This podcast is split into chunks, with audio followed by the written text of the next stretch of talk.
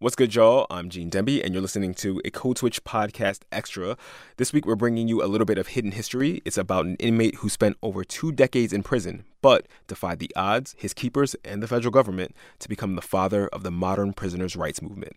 Martin Sostre was known by prisoners, wardens, and prison guards across the country back in the 1970s, and he became famous after successfully challenging prison conditions in court. Joe Shapiro, our colleague on the NPR investigative news team, met Sostre right after Sostre was released from prison back in 1976.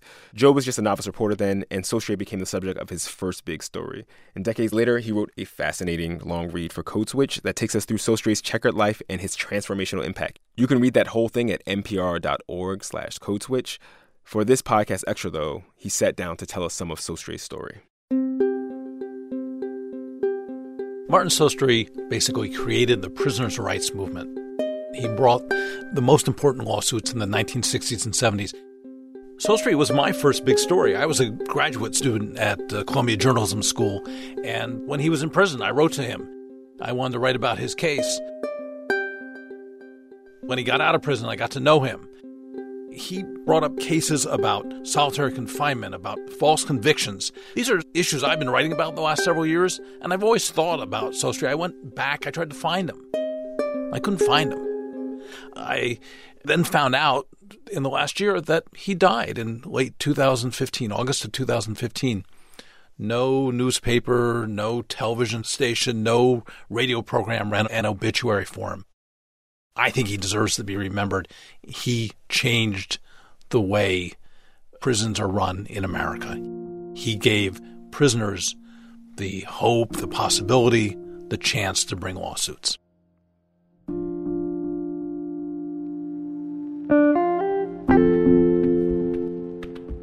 He goes to prison for the first time in 1952 on a drug charge.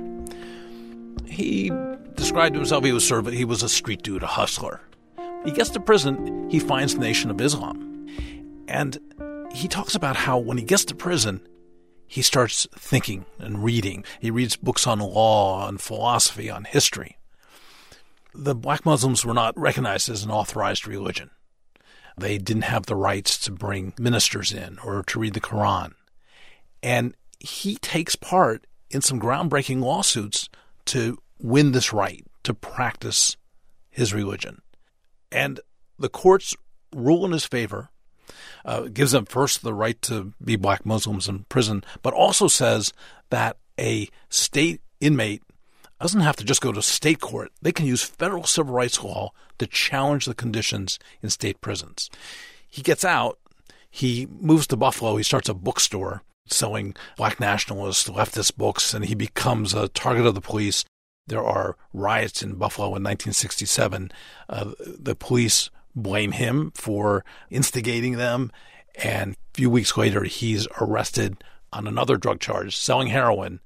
He says he never did it. He says it's a frame up. Years later, the main witness against him says, Yes, I helped frame Martin Sostre. So he goes back to prison. And uh, both times, he's filing these lawsuits and the prison authorities react to these lawsuits by putting him in solitary confinement for extended periods of time. Now, they have me in solitary confinement. They don't even let me have a straight pen. All I have in my cell are just law books, which I have on the floor because there's no furniture in the cell, just the bed. No table, no desk, no nothing. They won't let me have my typewriter. They won't let you have a fingernail file. No deodorant, no nothing. Now, this is a clip from a 1974 documentary called Frame Up The Imprisonment of Martin Sostre. But yet, they require that every time you leave your cell, the solitary confinement building, to go, let's say, to the hospital inside the prison, or to go to the visitor's room to see your attorney or to see your private visit, that you strip down naked, you bend over and spread your cheeks now they know you don't have anything in your rectum. They just do this to dehumanize you. Because once a man bends over and spreads his cheek, there's two or three hacks leering at you. That's a sign of not only of submission, but it's symbolic of being sodomized. And a lot of prisoners submit to that, but I'm not going to submit. He spent about nine years in solitary confinement.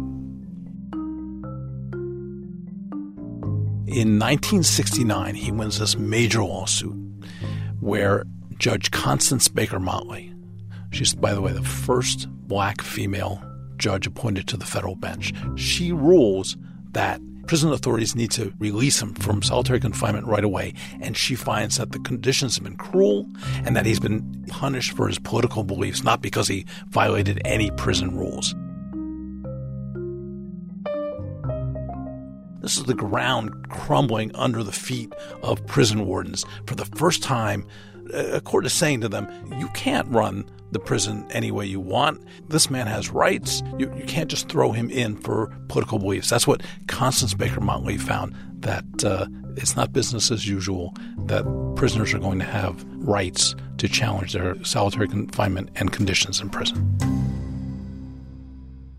They transferred me from the solitary confinement in uh, what they call segregation. They've changed the names now. The prisons are no longer prisons. They're facilities, correctional facilities. Uh, I understand they want to change the name of this joint.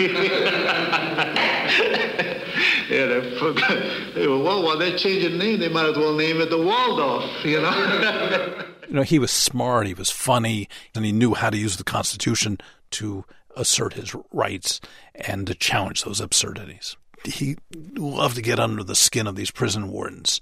And uh, here's some tape that we're going to play that sort of shows that. This is a debate, again, from the documentary Frame Up. So Sostre is sitting side by side with a guy named Frank Festa. He's the warden of the Erie County Jail. And Sostre is complaining to him about the conditions in the cells in the jail. This is very barbaric. Even in we, the uh, upstate, uh, we don't have. We have a screen. We don't have dungeons here. Uh, Mr. Sostre is referring to single cells. We have no dormitories here. Everybody has a single cell with a toilet, wash bowl, and bed in it. It has a light in it.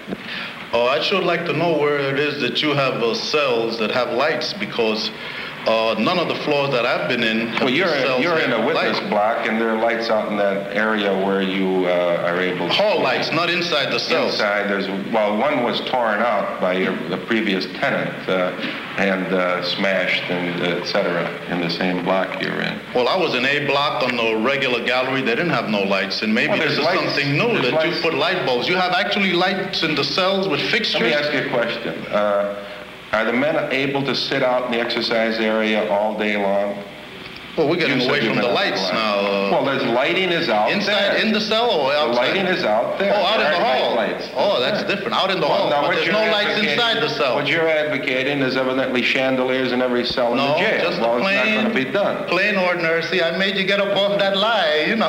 No lying. I mean, there's well, no lights in the at cell. Least we got past, at least we got past the dungeon yeah. stage. You know. Well, call it the a cell. Bar dungeon. cell. The tiger cells of Vietnam that's so typical of Martin Sostre. You know, he, he uses the facts when they're on his side, and then at the end, when he's sort of won his argument, he he uses that kind of gratuitous and exaggerated political rhetoric, uh, comparing his cell to the tiger cells that the South Vietnamese government used, and those were these small underground concrete trenches that were so crowded with prisoners that they couldn't even stand up.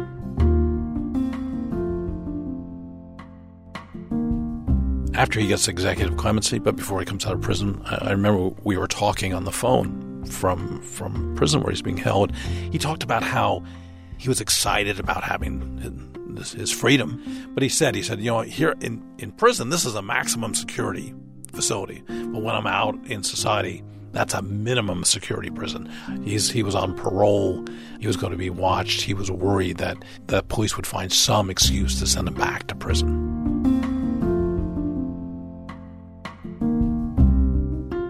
The last time I saw him, it was a nice spring day.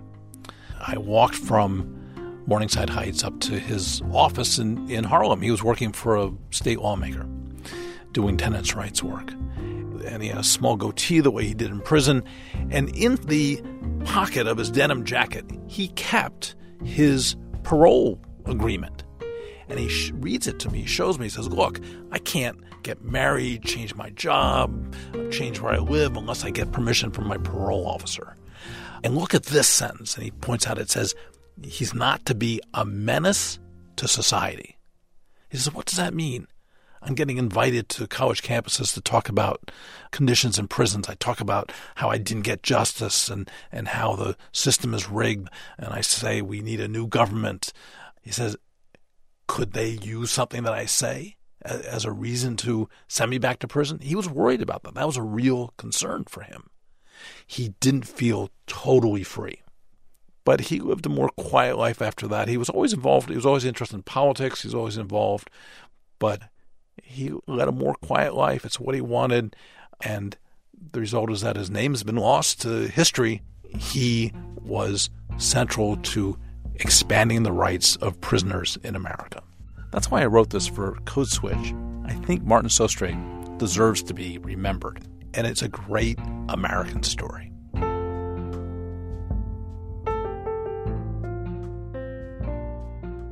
That was Joe Shapiro of NPR's investigative news team. You can read a longer version of Martin Sostre's story at npr.org slash codeswitch.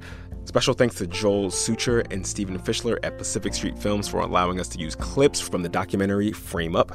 Follow us on Twitter. We're at NPR Codeswitch. We want to hear from you. Our email is codeswitch at npr.org. Subscribe to the podcast wherever fine podcasts can be found or streamed. Music in this episode by Blue Dot Sessions. Walter Ray Watson, Michael May, and Saeed Tijan Thomas produced this episode. And a shout out to the rest of the Code Switch fam Shereen Marisol Meraji, Leah Donnella, Adrian Florido, Karen Grigsby Bates, Kat Chow, Sami Yenigun, and our intern, George Encinas. Our editor is Jalika Lantigua Williams. I'm Gene Demby. Be easy.